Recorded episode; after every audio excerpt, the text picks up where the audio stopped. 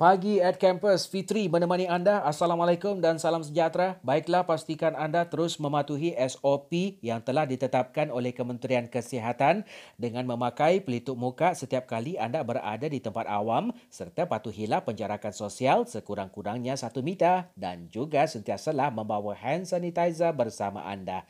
Bersama-sama kita membendung wabak COVID-19. Lindung diri, lindung semua. Baiklah, info di Pagi at Campus hari ini adalah mengenai tarian tarian dan juga muzik di Sabah. Tahukah anda penduduk di Sabah terdiri dari pelbagai kaum dengan latar belakang kebudayaan masing-masing.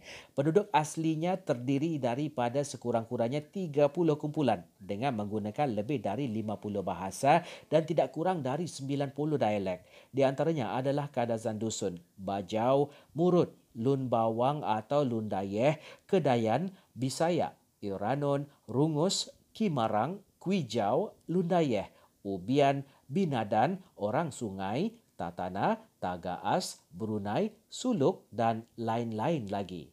Namun dari segi muzik tempatan sering berkait rapat dengan tarian. Ia juga berfungsi sebagai muzik latar dalam sesuatu majlis upacara.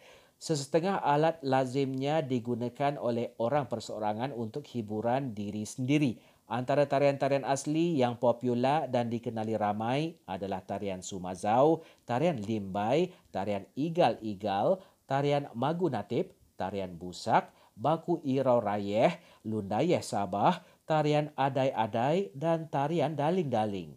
Dari segi upacara, muzik melambangkan keselarasan tradisional yang wujud di kalangan penduduknya sejak bertahun-tahun. Ia dimain semasa majlis perkahwinan, pertunangan, perayaan menuai, hari ulang tahun pertama kanak-kanak, upacara-upacara keagamaan animisme dan upacara-upacara berkaitan yang penting bagi masyarakat tempatan. Setiap kumpulan etnik mempunyai bentuk muzik yang tersendiri walaupun banyak alat-alat muzik utama merupakan alat yang sama digunakan. Setiap alat dibuat dengan perasaan sayang dengan memotong, membentuk dan diuji. Pelbagai gabungan alat-alat muzik mempunyai keistimewaannya sendiri dengan perbezaan dalam segi bentuk, rentak dan nada.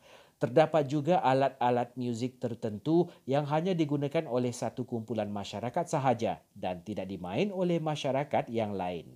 Dari segi notasi dan alat muzik, Muzik tradisional Sabah tidak mempunyai sistem not yang tradisional dan seni kata lagu juga tidak bertulis. Semua muzik dan nyanyian diturunkan secara tradisi dari generasi ke generasi. Persembahan muzik boleh dilakukan oleh lelaki dan wanita tetapi sesetengah alat muzik secara tradisi dihasilkan khusus sama ada untuk pemuzik lelaki atau wanita sahaja. Kebanyakan alat-alat muzik di Sabah dibuat daripada bahan-bahan asli. Sebagai contoh, tongkungon, turali, suling atau seruling, sompoton, gabang dan tokunggak diperbuat daripada buluh. Alat lain seperti gambus, kompang dan gendang diperbuat daripada kulit kambing.